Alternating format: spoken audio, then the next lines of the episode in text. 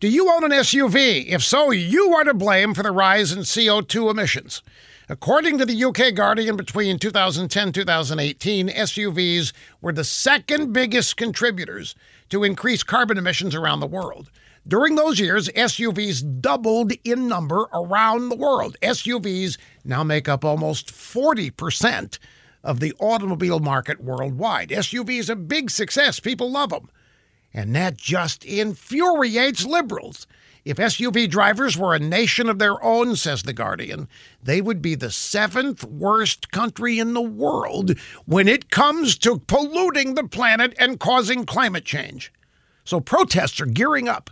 In Germany, Greenpeace blocked a shipment of SUVs. At a Frankfurt Motor Show, protesters climbed on top of SUVs and they had signs saying climate killers. But so far here in the States, there are no large scale protests. People are not unhappy about SUVs. They're not worried about gloom and doom predictions. They're buying them. More than half of all passenger cars purchased in America are SUVs. So, without question, that means that we are leading the way. We Americans are showing the rest of the world how to enjoy freedom on the roads, how to enjoy your life in style, in comfort, in SUVs. We should be proud of it. And we should tell any malcontent liberal protester you don't like SUVs, take a hike, start walking.